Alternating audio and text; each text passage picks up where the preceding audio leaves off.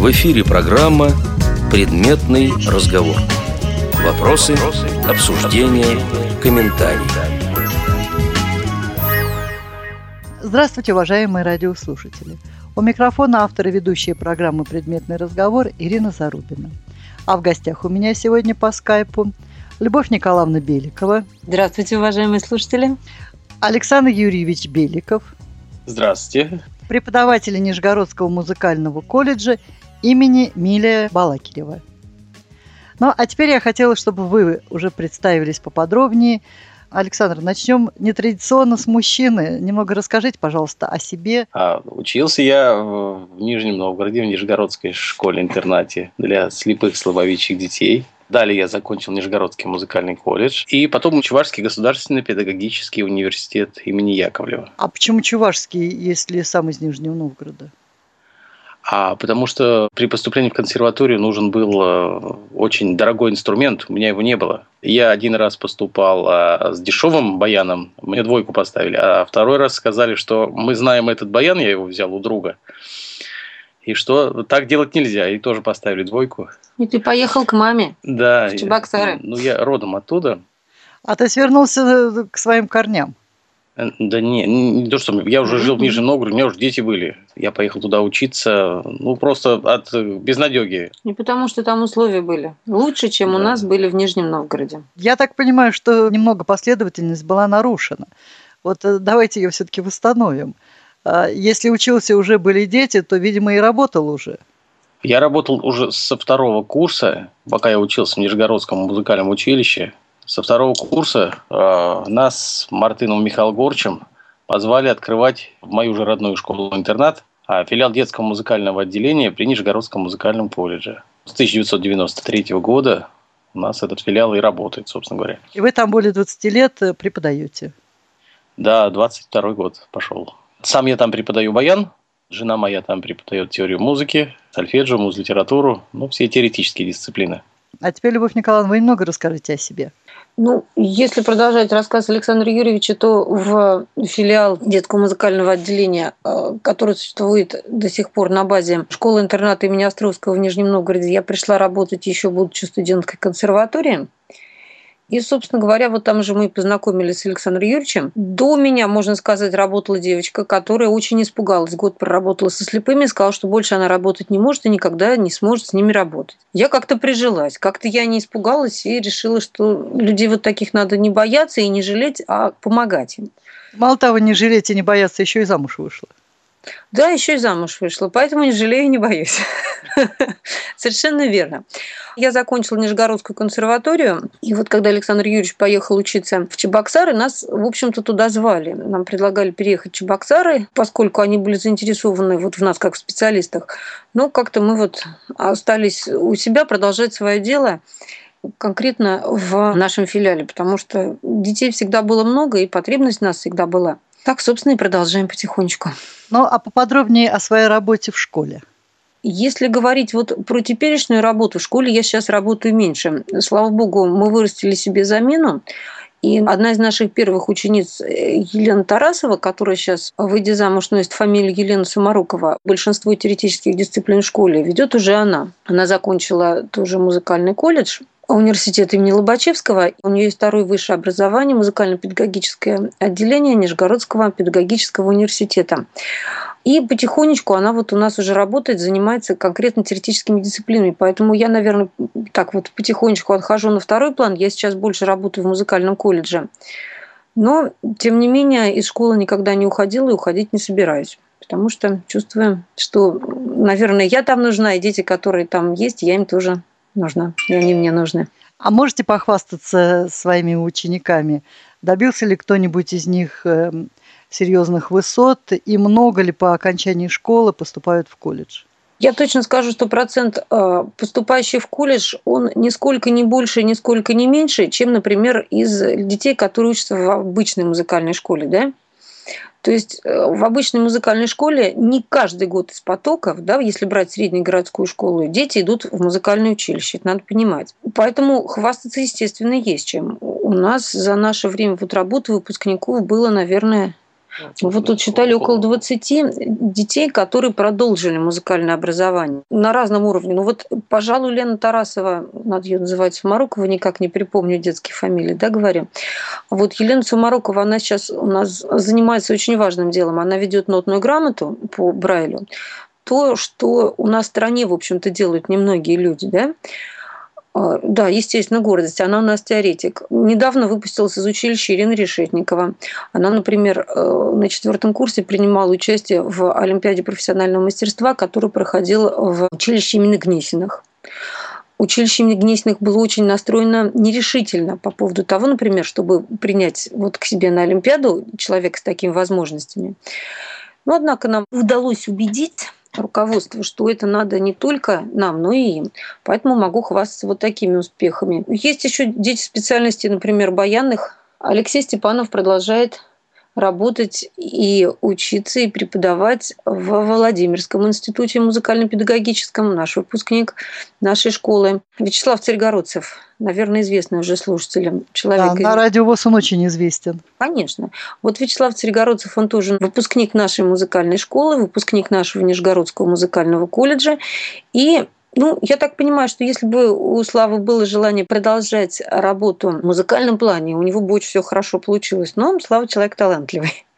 Поэтому он находит себя во многих других областях. Оля Казанникова. Оля Казанникова тоже одна из первых наших выпускниц.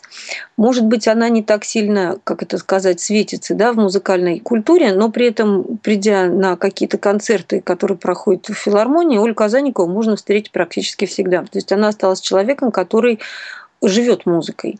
Вот это можно сказать про многих наших выпускников.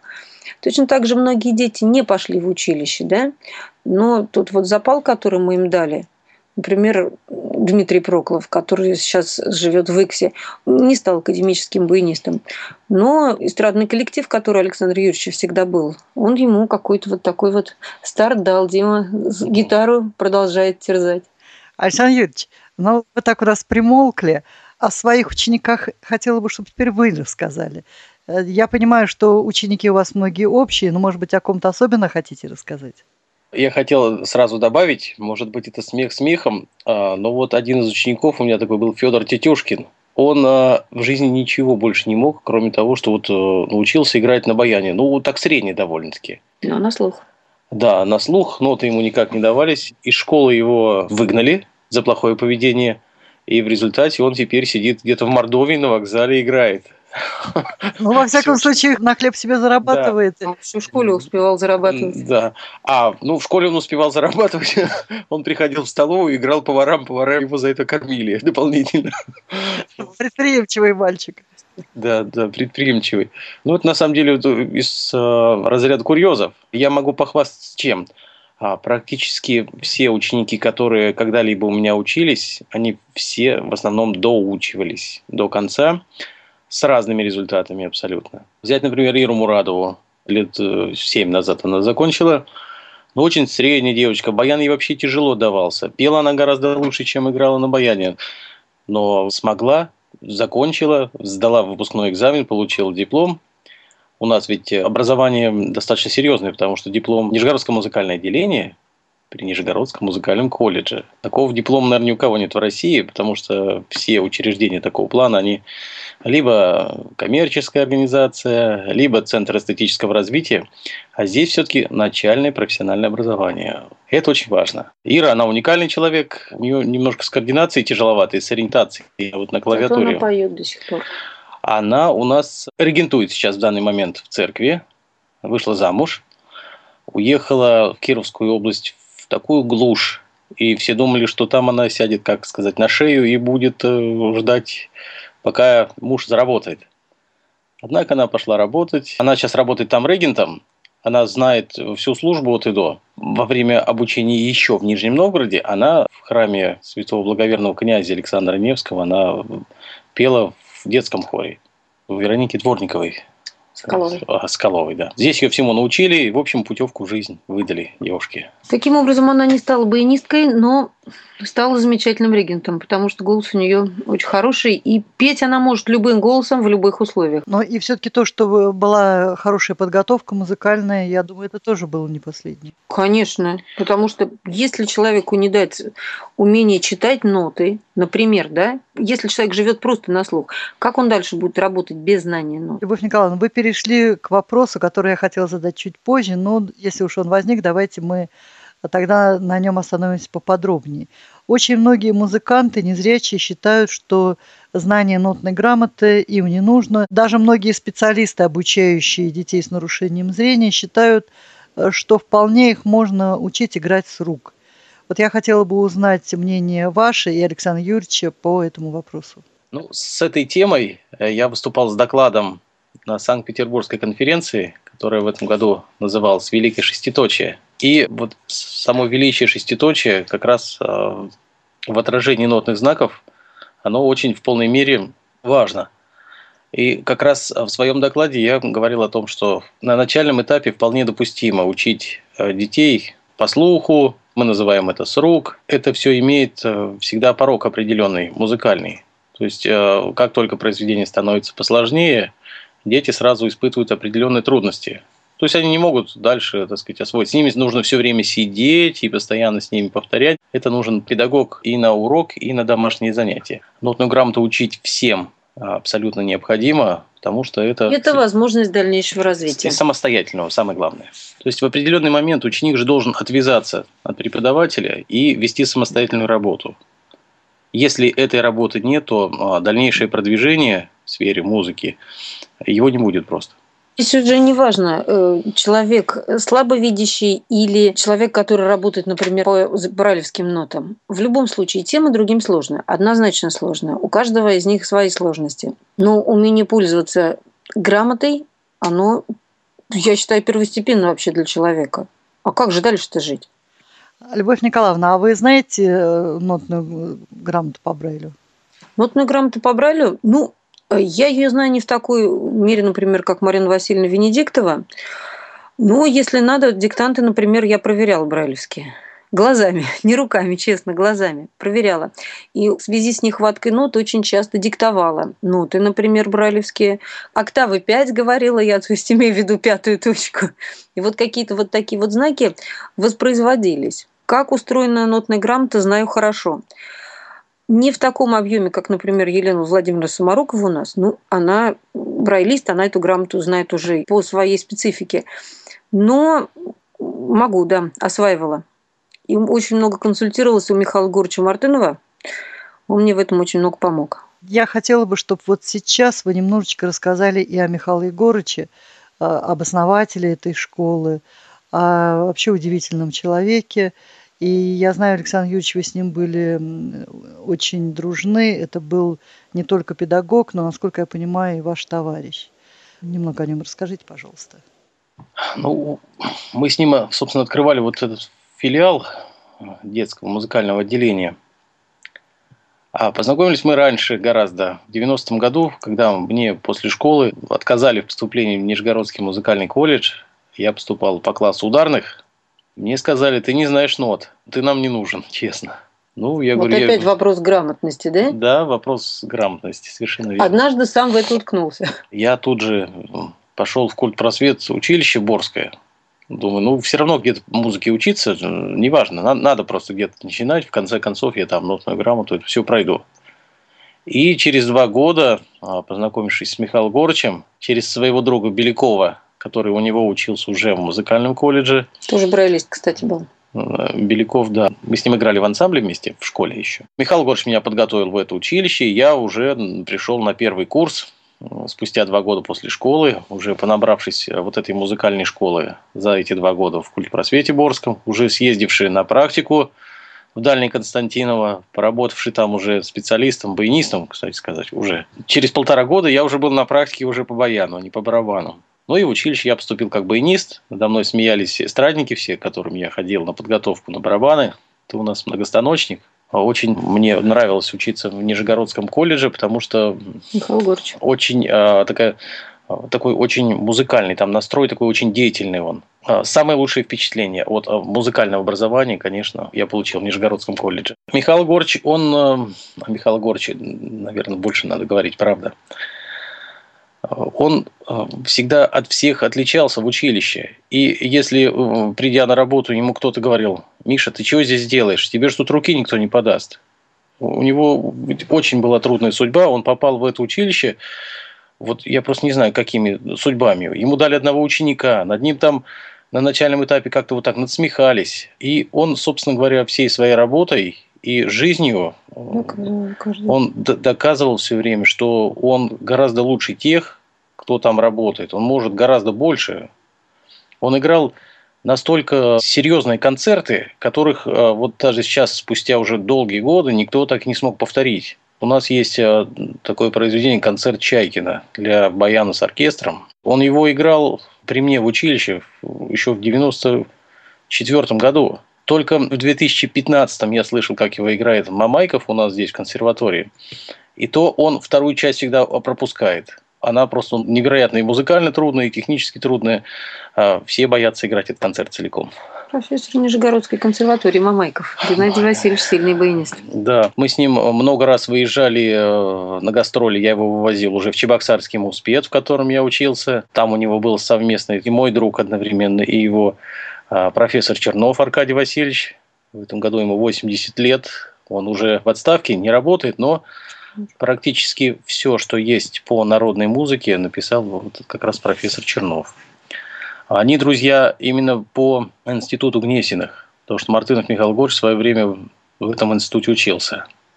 И они еще там были знакомы, и значит, их тут судьба сводит еще и в Чебоксарах они встречаются. Ну, к сожалению, в 2008 году при трагических обстоятельствах Михаил Горш погибает, оставляет этот филиал нам. Мы его просто в такой растерянности э, приняли, потому что специалистов-то нет такого уровня. До сих пор нет. Мы не можем это просто преодолеть вот до сих пор, потому что э, всегда нужен вот такой толкач, который все вот это вот постоянно подталкивает э, за счет своего интеллекта, за счет своих возможностей. И способностей ну, естественно, способности. Да. Очень ведь важно детям слышать э, баян живым, э, на мировом уровне профессиональном и э, общаться с людьми вот такого интеллекта, как был Михаил Горч. Он мог сказать человеку два слова, после которого он, судьба человека просто сломается, она... Пойдет в другом направлении. Пойдет в совершенно другом направлении, что, в общем, случилось там с баянистом Степановым, да, который сейчас у нас там лауреат всех этих конкурсов э, баянных то же самое, что произошло с Славой Царегородцевым, который в свое время а, так очень легко относился. Типа, я там на гитарке чего-то как-то поиграю. Михаил Гольш ему сказал, знаешь, вот надо, надо к музыке относиться очень серьезно. Вот все, что ты играешь, это уже 300 лет э, как проверено жизнью и временем, а ты к этому так легко относишься. Я слышал этот разговор как раз. Михаил Егорович мог и словом, и делом человеку помочь, ввести его в эту профессию, продвинуть в этой же самой сфере. Он очень любил своих учеников до такой степени, что а, когда из училища выгоняли Чернышова студента, да, он... тоже наш, тоже наш брайлевский товарищ. Тоже, да, баянист. Он сказал, что я уйду вместе с ним. Вот так горой стоял за своих учеников. Естественно, никого не выгнали, все остались учиться дальше. Василий высшее образование не получил, но вот в школе работал, сейчас э, работает концертмейстером, пишет фонограммы. То есть Василий музыкой занимается очень крепко. Поет. Музыкой он зарабатывает. Василий живет музыкой. У него основное средство заработка – это музыка. И грамоту он знает хорошо, кстати, если возвратиться к грамоте. Это один из его лучших учеников, опять же, Михаила Горча Мартынове вот э, если говорить о проценте поступления и работе вот в сфере образования музыкального по ученикам, у него, наверное, говоря современным языком, будет самый высокий рейтинг, потому что практически все, кто у него учились, остались в музыке и до сих пор эту музыку преподают. Вот это очень важно. Потому что, например, из Нижегородского музыкального колледжа э, дети вполне охотно идут работать там на работу, после консерватории уже не так охотно идут. Если делать вот такой рейтинг рабочих по специальности, Мартынов даже сейчас он будет на самом высоком месте. Вот нет больше таких педагогов, после занятий которых э, люди бы остались в этой профессии на всю жизнь. Почему так? Я просто ну, до сих пор я не очень головой все это понимаю. Ну, вот такой уникальный человек. Ну хорошо, возвращаемся в школу. С вашей точки зрения, интерес к изучению музыки у учеников падает или нет? Да нет, он никогда не падает. Всегда ведь э, важен, какой человек все это преподает. От ученики они как были, они так и остались. Если к тебе пришла девочка в 12 лет, и ты не смог дать произведение, после которого она сядет и вообще не встанет, то есть она будет его учить постоянно, то ты, наверное, не очень хороший педагог. Здесь вопрос уже чисто педагогический. Интерес вообще к, вот, к занятиям музыки то падает, то растет. Этот процесс, он постоянный. Суть вот за те больше, чем 20 лет, которые мы наблюдаем.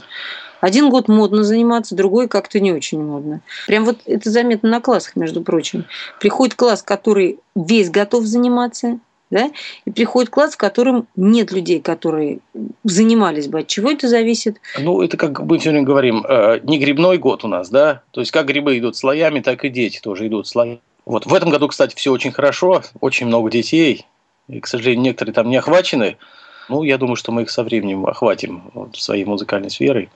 Но вообще дети были и остались детьми. Дальше уже, я считаю, все за педагогом. А наша задача ведь никому не отказать в этой сфере. То есть все, кто к тебе пришли, пусть даже иногда вне возможностей учреждения образования, они все равно к тебе пришли, помоги, не откажи, дай возможность, а уже дальше ну, включай их уже в состав музыкальной школы. Вот по такому принципу мы работали, и, наверное, в ближайшее время будем работать. Да, мы здесь сторонники того, что нельзя вот прям так сразу, надо, можно сказать, ты вообще не талантливый, иди вон отсюда. Точно так же, как нельзя сказать, а вот ты талантливый, поэтому ты точно останешься. Только время и вообще сам человек способен решить чем он будет заниматься. Поэтому возможность, она должна быть у всех. Да, принцип у нас преподавания э, не откажи никому. Все, кто к тебе пришел, должны это получить, хотя бы на начальном уровне. Хорошо, если дальше на среднем, а уж до высшего, это если хватит терпения и родителей в том числе. А вот место незрячего педагога в современной школе, я имею в виду педагога музыки, я наблюдаю, что их становится меньше и меньше. Вот с чем вы это могли бы связать? С рынком труда, естественно, связано. Конкуренция.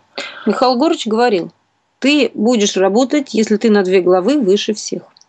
И это мы не перестаем говорить своим детям, которые вот профессионально занимаются, да, это надо очень четко понимать. А, любые социальные там какие-то условия, э, разговоры государства, это все замечательно. Но на месте э, результат один. Ты будешь работать, если ты сумел доказать, что ты лучше. Не на равных, ты лучше. Вот если ты лучше, да, ты работаешь. Иначе тебя просто сожрут, несмотря на все квоты, которые положены по законодательству. Потому что коллектив – это коллектив. Ты лучше, ты работаешь. Это доказывал Михаил Горч. Если бы вот нас Михаил Горч не было, мы про это, наверное, не могли бы рассуждать. Он всегда это говорил, и мы сейчас это видим. Да, это действительно так. Сожрать готовы всегда. Но если ты лучше, у тебя будет работа. Тот же самый пример с Еленой Самаруковой. Она сейчас единственный человек, который в городе может преподавать Брайля. Но еще Слава Царегородцев. И работает Лена. Не скажу, что ей просто, не скажу, что ее разбежались брать двумя руками, принимать в штат училища, но тем не менее она работает и каждый раз это доказывает. То есть она именно в штате училища, а не школы? Мы вообще не в штате школы. Там ведь ситуация интересная. Мы в школе не работаем. У нас в школе есть классы, которые по договору безвозмездной аренды, вот этот договор заключен между училищем и школой, и мы работаем в музыкальном училище. Лена работает в музыкальном училище по совместительству. То есть вот здесь вот сложности определенные есть, да? Но, тем не менее, ее берет училище этим совместителем. А почему по совместительству? Потому что, видимо, нагрузки большой, такое количество часов не хватает. А взять ее, например, э, работать в училище пока что вряд ли кто возьмет. Ну, потому что вот, например, до прошлого года у нее не было высшего музыкального образования. Она именно поэтому и пошла на второе высшее чтобы получить второе высшее образование, которое будет музыкальным. У нее потому что первое образование лингвистическое. Но я к тому, что возможна работа. Но вот все время доказывать. Александр Юрьевич тоже это на себе чувствует. Все время да, доказывает. Но, но при этом, да, ту же самую Сумарукову, вот у нас в школе а, русский язык преподает а, некто Золотова, да, который Брайль там с трудом осваивает. А, Сумарукову не взяли. То есть она в школе по специальности как лингвист не работает, а как музыкант она работает. Вот это тоже опять толкание локтями. Вот, простое человеческое, тот же самый рынок труда. Но это опять-таки нежелание брать незрячего педагога даже в специальную школу. Вы еще преподаете в школе дистанционного обучения. Вот теперь расскажите об этой страничке вашей жизни. В 2009 году к нам в школу пришел вот этот вот центр дистанционного образования Нижегородской области. А, центр образования, причем детей-инвалидов. Это колясочники, ДЦП и прочие, прочие смежные болезни. Этот проект был всероссийский. Президентский. Президентский. И э, нас э, послали учиться. Позвали, да. И послали, и позвали одновременно. Нижегородский институт развития образования нас послали. Мы там примерно год с разными перерывами учились, после чего нас трудоустроили в этот центр дистанционного образования. Преподаем мы музыку, только уже музыку виртуальную мы ее называем. Да, и музыку каждый свою. А вот мне интересно, как можно дистанционно преподавать музыкальные дисциплины? Во всех э, докладах э, на конференциях я говорю, что лучший способ преподавать музыку – это когда есть отдельный класс, один учитель и один ученик. Вот это идеальная возможность. Но когда этого нет, конечно, нужно, чтобы что-то чем-то компенсировалось. Да? Например, отсутствие контакта с учеником, вот я имею в виду прямого, его нужно компенсировать либо дополнительной камерой, да, либо вот постоянным кручением. Ну, я должен видеть пальцы, которые играют. Вот, ну ничего не сделать. А вы все-таки видите вот, через камеру? То есть Конечно. хватает достаточного зрения? Зрение позволяет и преподавать, потому что я помимо инструментальных предметов, то есть вот гитары, например, на аккордеоне я занимался, это а... все зависит от того, вот у нас Александр Юрьевич человек-оркестр, мы всегда говорим, какая будет потребность у ребенка, с тем он позанимается. Родитель говорит, ой, вы знаете, у нас ведь ребенок так хотел играть на гитаре. Александр Юрьевич говорит, хорошо, несите вашу гитару, будем заниматься. Ой, а вы знаете, у нас ведь аккордеон дома есть. Удержите аккордеон, несите ваш аккордеон. Ой, а у нас ведь MIDI-клавиатура есть. Давайте мы поиграем на MIDI-клавиатуре, Александр говорит. Конечно, будем играть на MIDI-клавиатуре. Не, ну мы говорим всем просто. Ноты везде одинаковые. Вот здесь нужно просто преодолеть уже чисто клавиатурный барьер. Музыка будет э, абсолютно везде одинаковая, а, там с разными оттенками. И ноты будут тоже одинаковые. Поэтому мне, честно, абсолютно все равно, что преподавать музыке. Главное, чтобы делать одинаково хорошо – и главное, чтобы дети понимали, чего ты хочешь от них. А незрячие дети есть у вас обучающиеся дистанционно? Дистанционно в основном слабовидящие, потому что тут надо элементарно компьютер включить. Но вот. незрячие Регина есть.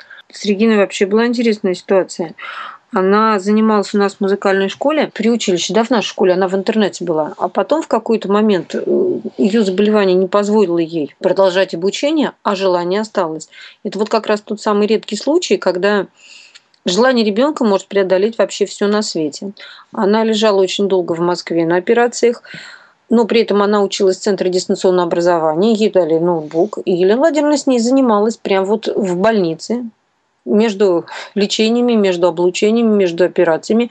Они занимались нотами, они занимались клавишами, у нее была MIDI-клавиатура, она ее подключала, играла. Про это нельзя говорить, что так надо делать всем.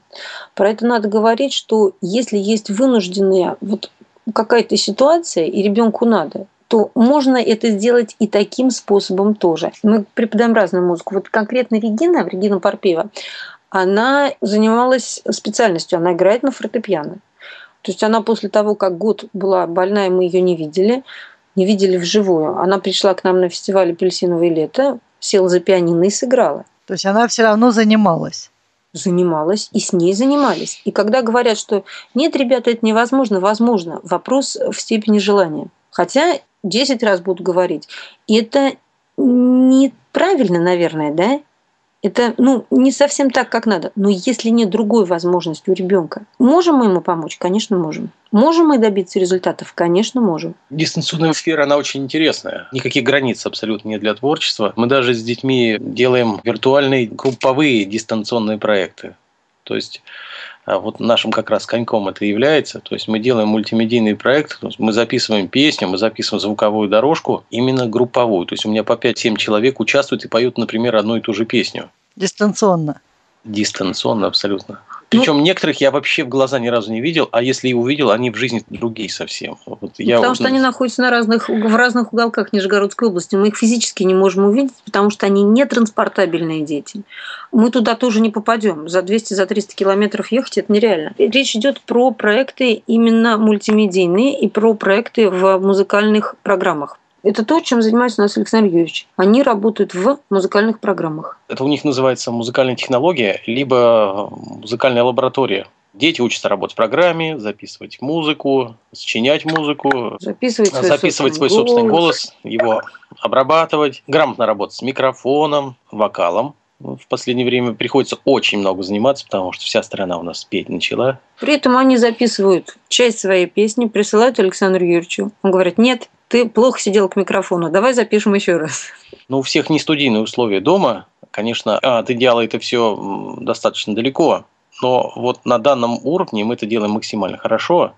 Я вот как раз с этими мультимедийными проектами в прошлом году выступал на современном музыкальном образовании в институте имени Герцена в Санкт-Петербурге. Я там показывал несколько проектов. Очень интересная сфера деятельности, очень, я считаю, перспективная. Есть у меня еще идея создать виртуальный оркестр, а также чтобы дети могли записывать свои партии на разных инструментах и потом а, этот оркестр сводить. Виртуально репетировать вполне тоже можно, просто безграничность поле для творчества. Я думаю, что в ближайшее время еще что-нибудь новое покажем. Дети с абсолютно разными отклонениями, для них приходится да, э, делать абсолютно эксклюзивные программы, Например, правая рука не может играть, левая может играть только там два пальца у человека или три.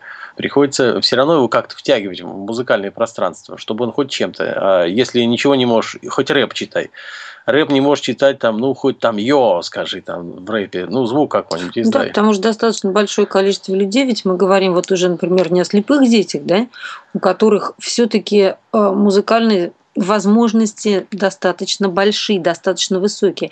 Если мы говорим про детей с другими формами заболеваний, им это уже не так просто. Мы их развиваем, наверное, как-то в каких-то других областях, но тем не менее с музыкой они общаются, и результаты они свои получают. Опять же принцип, если к тебе пришел человек, дай ему знания и возможности. Некоторые дети абсолютно, на первый взгляд, ничего не могут. Вот в них надо это найти, это надо вытащить, это надо спродюсировать и правильно, грамотно это все представить. Тогда все это достойно внимания, я так считаю. А как у вас хватает вообще на все времени, терпения и сил ведь для того, чтобы работать в современных технологиях, ведь надо еще и заниматься повышением квалификации. Собственно. А не хватает времени, и сил не хватает. И я очень часто вас вижу на различных конференциях, где вы выступаете с докладами. Знаю, что вы используете любую возможность, чтобы рассказать о своих наработках, достижениях. Вот это оно вам зачем? Работаете тихо себе и работаете. Зачем за свои деньги ехать в Москву, Санкт-Петербург, другие регионы России? Дело в том, что надо людям объяснять и каждый раз на своем опыте показывать вот эти возможности. Это жена декабриста говорит, да, на своем опыте. Да нет, мы никогда не работали тихо и спокойно. Каждый год нас обещают закрыть, каждый год нам говорят, какое отношение к музыке имеют эти ваши занятия, причем на самых разных уровнях. На каждый раз говорят, зачем вам нужны эти слепые, зачем вам нужны эти инвалиды. Это мы каждый раз слышим. И если не говорить об этом, то, ну да, тогда надо вообще все закрывать и не рассказывать людям. Потому что возможно, что кто-то так же, как и мы когда-то, да, в молодости, не зная, с чего начать, вообще боится к этому подойти. Если бы у нас не был Михаил Гурчик, который бы нам про это говорил, мы бы об этом не узнали. Наверное, мы достигли какого-то определенного возраста и степени, которым уже можно делиться. Потому что за нами же тоже кто-то придет. Здесь вопрос миссии, да, вот каждый несет вот свою миссию. Вот пока мы это на себе все тащим, а, можем, боремся, сопротивляемся, продвигаем и готовим смену, естественно, под себя же. Потому что это очень важно. А времени нет, времени не хватает. Ни времени, ни сил. Потом ну, пространство же нельзя закрывать. А если у тебя что-то получилось, покажи это другим людям. Если ты считаешь, э, что э, нужно законсервироваться и жить, например, в определенной вот банке, да, там в Нижнем Новгороде, как он был закрытый город, закройся, делай свое дело и никому ничего не показывай. А, конечно, здесь любая цель будет конечна, то есть э, результаты со временем будут довольно-таки средними. Надо общаться в своей среде, вот это очень важно.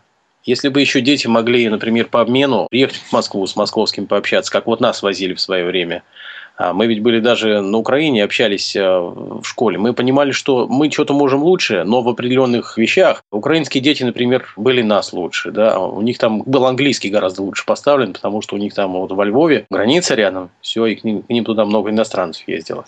Вот это мы хорошо понимаем. Да, вот возможность контактов не только педагогов и детей, это вообще очень важно. Вот сейчас это совершенно запущено, и сейчас вот это вот как-то заброшено. Сейчас эта автономия, она не в пользу идет образованию, конечно. Ездить надо, надо себя показывать, надо другим показывать, рассказывать, надо нести вот эту миссию в общество, наверное, в общество еще больше, чем к педагогам, коллегам, потому что общество, к сожалению, смотрит на детей с нарушением зрения очень, как бы тут выразиться, потолерантнее это, немножко сквозь пальцы смотрит общество. Оно и боится например, э, помочь человеку для многих обыкновенных простых людей, вот помочь незрячему человеку перейти дорогу, это очень большое самопреодоление. То есть вы через музыку воспитываете общество? И это а, тоже. Это, это тоже. Обязательно. Ну а как иначе? А музыка для детей с нарушением зрения одна из э, немногих возможностей профессионально себя реализовать. И когда мы как раз говорим в училище о том, что зачем надо учить детей, ну, извините, а у них нет столько возможностей. Вот сколько есть у обыкновенных детей. Дайте им э, такую возможность э, в полном объеме, максимально. Не отбирайте у них хотя бы эту возможность.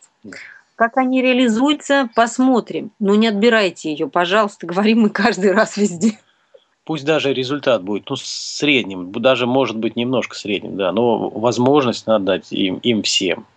Потому что они могут, пускай в жизни не коснуться, но они к музыке будут по-другому относиться, а они в мир будут видеть в других красках, вот элементарно. В худшем случае. В лучшем случае они сами будут что-то в мир нести музыкальное. Опять мы вернулись к философии музыкальной педагогики, да? А куда от нее уйти? А у вас сколько детей? Да, да двое. Пока. А они музыкой занимаются? Музыкой, конечно. А как же? Да, тут, кстати, очень интересная история. Старший занимался фортепиано. Без желания. У замечательной угу. совершенно нижегородской преподавателя Бродской Тамары Самуиловны.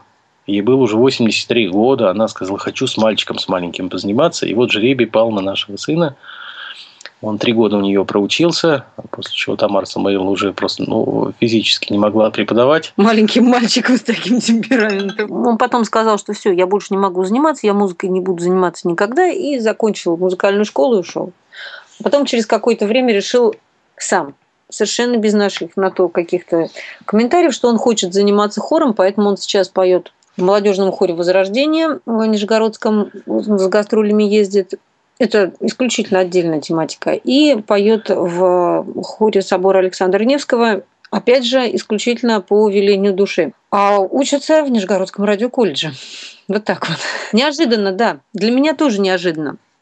Но при этом от музыки не уходит. И когда я ему каждый раз говорю, Ванечка, ну, может быть, ты бы пошел уже, вот, наверное, на дирижерский хоровой, раз ты такой хоровик. Говорит, нет, я радиоаппарат строитель. Ну, петь никто не мешает ему. А маленькая девочка, ей 7 лет, и она второй год занимается в музыкальной школе. Посмотрим, что из этого выйдет. Вот такие у нас дети. С Александром мы знакомы очень давно. И вот он, когда рассказывал о себе, утаил такой факт, что он из многодетной семьи, причем из очень многодетной. А, Причем мама у него, насколько я помню, была начальник цеха химического завода, правильно? Зам начальника. А, зам начальника. С таким количеством начальников нет. Да, правда, у меня пять сестер родных и три брата. А музыкант среди них один, Беликов Александр Юрьевич. А вот такая многодетность, она почему не передалась по наследству? Да кто его знает, а жизнь, называется, еще не, не заканчивается на этом. У него есть большие планы на будущее. С женой она имеет в виду.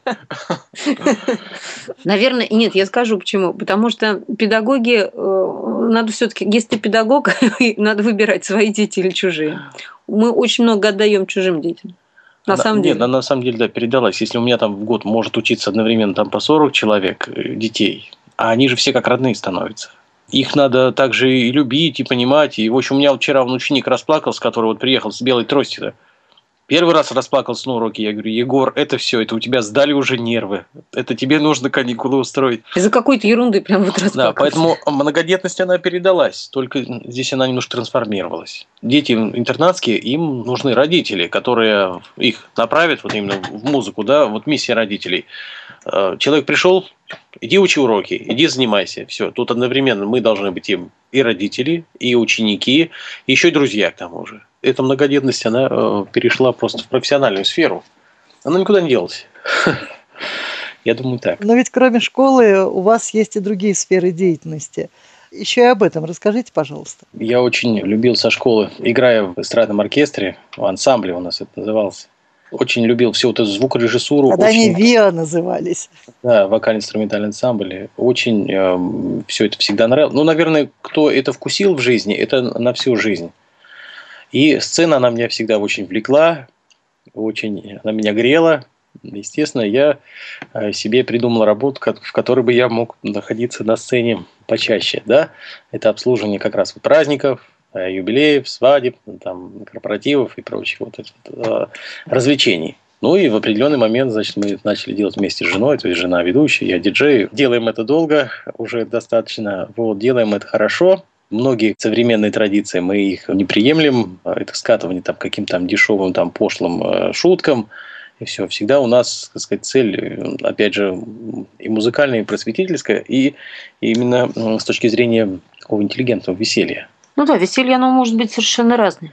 Да, то есть веселье не до истерики, не до скатывания к э, там, понебратству. Как мы всегда говорим своим клиентам, наша задача сделать вам такой праздник, за который вам не будет стыдно завтра.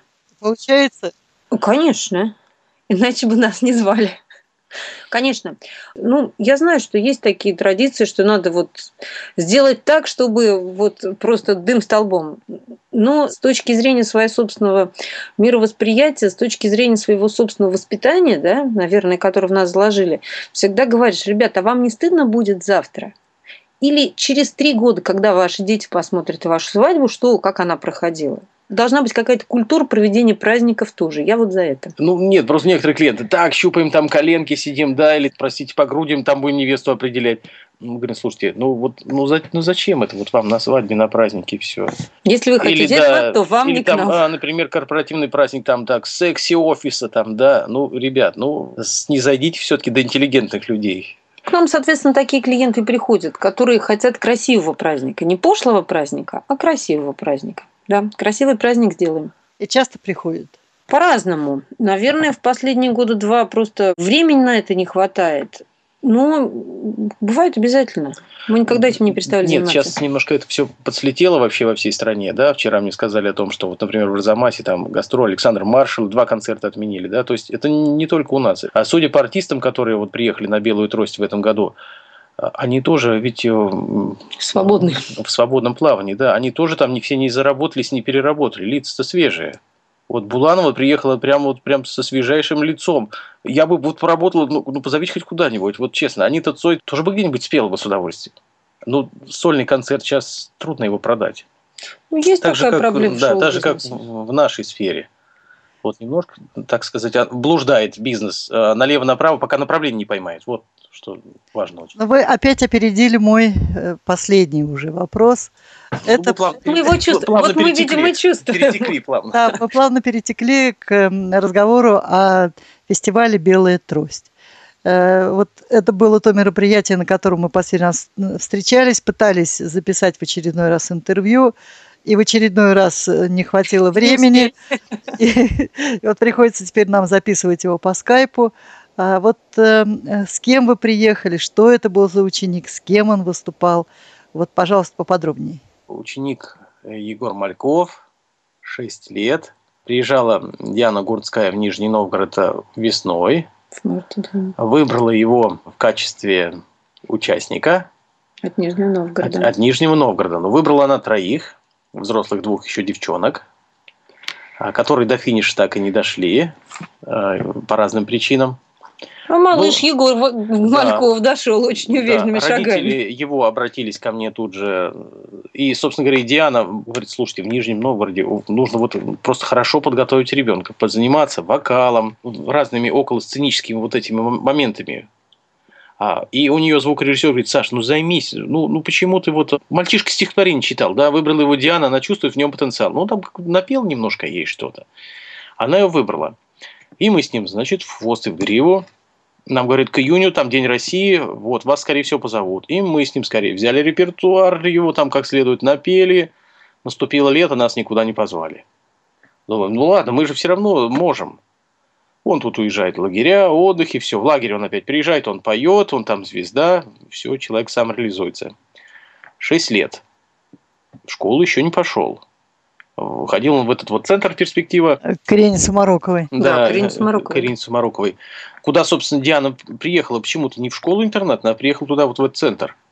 Это, То... кстати, говорит о уровне работы Ирины Сумароковой. И мы тут что-то так это ждем, ждем, нас никто не зовет, мы уже совсем отчаялись. И тут в конце, значит, сентября а, звонит Орлова Виктория, представитель, э, официальный представитель, официальный представитель Дианы Городской в социальных сетях, и говорит, так, вас выбрали, вот ваша песня, песню пришлет Ирина Усачева. Это режиссер-постановщик как раз была вот «Белой трости». Все, мы эту песню получили. Да, и то есть вот тогда в конце сентября стало известно, что он будет петь Какую конкретную песню? Цветик, Семицветик. Да, и конкретно с кем? С, кем? с Александром Малюшко. Там ведь все подгонялось под артистов. То есть а, позвали артистов много, но согласились не все. И все, кто согласились, я считаю, что получили и получат по заслугам. Я имею в виду, они себя показали, они снизошли до этого всего. И, в общем, я считаю, что в жизни от этого им только а вот прибудет. здесь вопрос, не зашлись или возвысились? Тут вот очень философский вопрос. 14 числа нас вызвали, мы приехали, весь день репетировали. В жизни я таких репетиций на себе не испытывал, не терпел. То есть у нас было четыре прогона разных. Сначала сольно, я выступал там за Олежку пел, потом с Доми Сольками вместе, потом с этими с ростовыми куклами, и в конце концов, значит, мы с Александром Олежко уже вот репетировали. Кстати, в последний момент он так э, Побоялся, растерялся, да, вести Егора на сцену. А почему? Как он пойдет-то? Я говорю, он к тебе привык. Бери его за руку и выводи. В общем... Ну, у людей же всегда есть какая-то такая... Ну, по на сцене-то мы поставим, а как же я его поведу-то? А вдруг он упадет? А вдруг он... А как он вообще ногами-то умеет? Ну, да. вот это вот понимание зрячего человека и незрячего. Нам, наверное, это просто, потому что мы с этим всегда работаем. Наверное, для Олежка это не так-то просто. Ну, с голосом мы э, справились достаточно успешно, быстро, а вот дальше у нас началась работа вот этой сценической хореографии всей. То есть я вызвал сразу тут же хореографа, хореограф начала работать, я говорю, так, так, так, так, так, дорогая моя, нет, да. песни ставят не так абсолютно. Давай я тебе скажу как, а ты уже поставишь это с точки зрения хореографии. Но хореограф у нас, кстати, был не случайный. Была наш замечательный педагог по танцам из школы. Человек, который... Из какой школы? Из, из интерната. Из интерната. Марковна Наталья Гафиятовна, которая много лет уже занимается вещами, опять-таки, совершенно удивительными. У нее все слепые танцуют. Да, кстати, сейчас не может школу найти и там деньги на вывести коллектив на конкурс тоже в Москву. Все хотят отчитаться работы, а никто не хочет давать денег. Вещи на самом деле фантастические. Понятно, когда слепые поют, а вот когда слепые танцуют, да еще целым коллективом. Да, еще танцуют там не только слепые, там девочки, девочка Даун у нее сейчас даже танцует слепые вместе. Вот это вот, конечно очень вызывает уважение. Наташа умница, конечно. Вот поэтому нам Наталья Гафиятовна в плане постановки движений сценических она помогала. Потому что это очень важно. Когда незрячий ребенок выходит на сцену, если посмотреть номера, которые там были, какие-то номера помогали обыграть артисты. Да? Вот, например, тот же Стас Костюшкин, он около девочки, которая столбиком простояла, всю песню. Он устроил целое шоу. Ну, это мастерство артиста, вот его можно оценить. А были другие номера, когда человек стоит отдельно, а артист стоит отдельно. Вот они вот просто поют. Но это неправильно со сценической точки зрения. Ребенок, даже не зрячий, должен вести себя соответствующим образом, и этому его надо отдельно учить. Вот Егору в 6 лет я говорил, слушайте, вы ребенка испугаете. Мало того, что он вас должен петь, причем они к нему, так, живут сюда, плечи сюда, смотреть сюда, рукой туда. В общем, строили ребенка по полной программе. Ну, у нас было на это время, потому что мы трек отправили э, в начале октября, то есть у нас было две недели на то, чтобы поставить ему э, нормальное сценическое движение. Сценическую мимику причем, да, Потому что вот если посмотреть видео сейчас, там он бровями у нас шевелит, он контакт с артистом он имеет, Все. Дальше у него все движения поставлены до, до кончика пальцев, то есть если он там показывает круг, у него э, там рука идет, она настолько плавно и в конце закругляется она вот этой вот кистью. Вот здесь, конечно... Над этим тоже специально работали. Может быть, это не видно с точки зрения обычных детей, которые посмотрели глазами и повторили. А вот с точки зрения незрячих детей, их вот всему этому надо научить. И с точки зрения выхода на сцену а, тоже очень важно. То есть э, мы ситуацию эту моделировали примерно три недели подряд. То есть мы занимались только на сцене только парно. В актовом зале, да, да в школе вплоть до того, что это, это было обязательно вечер. То есть э, ситуацию моделировали по полной программе. Ну, от Нижегородской области едет один человек. Да, и если дается такой шанс ребенку, а шанс, э, Диана, я так понимаю, дает один шанс всем, потому что на следующий год поедет другой человек, а там будет другой номер, другая постановка, надо его использовать по полной. То есть вот здесь работа проведена колоссальная, терпение нашлось у родителей, его которые с пониманием отнеслись к этой ситуации, к этой такой дрессировке, как мама называет. Серьезная, говорит она, дрессировка у вас. Я говорю, ничего не поделать. Большая сцена. Ну, для таких концертов нужна реально серьезная дрессировка. Это прекрасно понимаешь, когда видишь тех же самых домисолек. Да, и читаешь их расписание, да? Хореография, народная хореография, вокал, академическое пение, музыкальная Степ, литература. Хип-хоп. Да. То есть вот если посмотреть расписание домисолек, у них дрессура тающая. Просто, опять же, немножечко иногда не понимают это вот дети незрячие, да, они не привыкли к такому уровню занятий. Но если ты выходишь на концерт такого уровня, то без такого уровня занятий ты обойтись не можешь. Ну, вообще, колоссальный опыт я получил с работой с ним. Очень замечательно, что мы попали на фестиваль, то, что мы пообщались и с Дианой Гурцкой, и с артистами, которые там э, были вокруг нас. А, отлично, что пообщались и с Александром Олешко, пообщались, послушали, как распевается Иосиф Кобзон. Мы никогда не думали, что вообще профессионалы такого уровня распеваются. Продолжают работать над собой. Да, и э, очень важно, когда занимаешься какой-либо деятельностью, знать конечную цель. Так вот, белая трость – это, ну, наверное, наивысший как бы, парнас для детей – с нарушением зрения, а вот просто э, наивысшая точка их деятельности. Очень важно, как к этой точке вести, как к ней подходить, как заниматься и что конкретно нужно. Ведь э, всегда очень важно вот этот вот госзаказ. Совершенно было явно видно, что жанрово было представлено все совершенно здорово. Национально было представлено все просто волшебно. То есть э, дружба народов полная. Ну, не зря называется международным. Да. А постановка на высшем уровне. Режиссер-постановщик Ирина Усачева, Ирина Михайловна просто удивительным терпением человек и с удивительными профессиональными качествами. Она всех поправила, всем все подсказала, как чего нужно с точки зрения телевидения. Потому что живой концерт и телевидение – это две разные сферы деятельности, абсолютно. Ну, девочки из ну. фан-клуба Дианы Гурцкую, они очень большую работу там провели. Да. Виктория Орлова, по-моему, у нее телефон. Только мы ей сколько звонили, с ней контактировали, а все остальные ведь то же самое делали. Да, организация очень серьезная, очень конкурентоспособна. Я бы назвал это, так сказать, отечественной парой Евровидения. Такое получилось. Вообще это надо показывать, потому что концерт колоссального уровня. И дети, что самое важное, не выглядели здесь какими-то убогими детьми. Они выглядели достойно. И это опять же то, чего надо показывать людям. И 10 раз в очередной раз, в 150 раз доказывать. Посмотрите, они могут выглядеть достойно. Они для этого делают все. Они часть нашего общества они не лучше, не хуже, они такие же, как все мы. Да, помогите им, если можете. И или чем... не мешайте. Да, или самое главное, это, наверное, самая главная миссия. Все, если вы ничего не делаете, хотя бы не мешайте. Да, хотелось бы, чтобы это видала больше, больше зрителей. Но все, что от нас зависит, мы, вот, мы стараемся распространять эту информацию, показывать опять же, своим детям, вот, например, в Центре дистанционного образования. Обязательно всем показали. Даже вот те любительские съемки, которые сейчас есть в соцсетях, уже посмотрели, уже обсудили, уже глаза у детей говорят, мы тоже так хотим. То есть желание у детей огромное, у всех без исключения. Александр, Любовь, большое вам спасибо за такое содержательное интервью. К сожалению, время нашей передачи подходит к завершению. Ждем вас э, вновь на Радио ВОЗ. Я думаю, вы в следующий раз придете уже в студию к нам. Ну, а сегодня до свидания. Спасибо большое, Ирина Николаевна. Всего хорошего. Слушателям. Всего доброго. Всем здоровья, радости, удачи, музыкальных открытий, кто занимается музыкой. И в завершении нашей передачи мы, естественно, послушаем песню в исполнении Егора Малькова и Александра Олешко. В эфире была программа «Предметный разговор». Сегодня в ее записи принимали участие Александр Юрьевич и Любовь Николаевна Беликова. Передачу подготовила и провела Ирина Зарубина. Звукорежиссер Иван Черенев.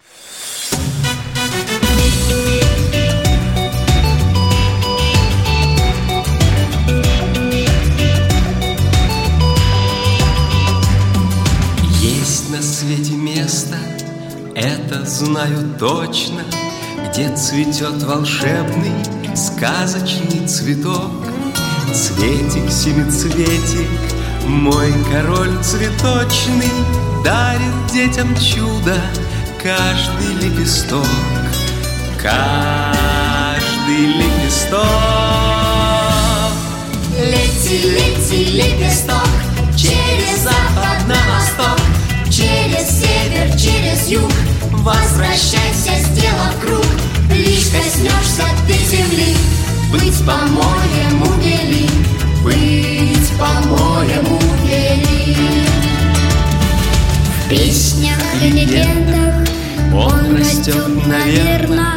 Он цветет в прекрасных Сказочных мечтах. Знаю, что однажды Унесенный ветром Радугу надежды Он зажжет в сердцах. Он зажжет в сердцах.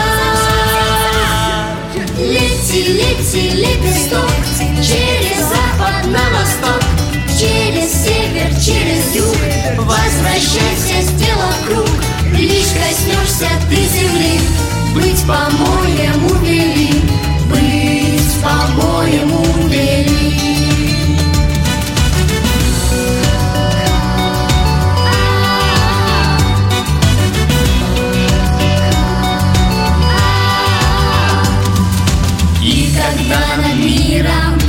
купол свой чудесный Цветик, семицветик ярко распахнет Станет мир прекрасным, солнечным и светлым И в тот миг волшебный счастье к нам придет Счастье к нам придет Лети, лети, лепесток Лети, лети, лепесток Через запад на восток. Через запад на восток. Через север, через юг. Через север, через юг. Возвращайся, сделав круг. Лишь коснешься ты земли. Быть по-моему велик Быть по-моему велик Быть по-моему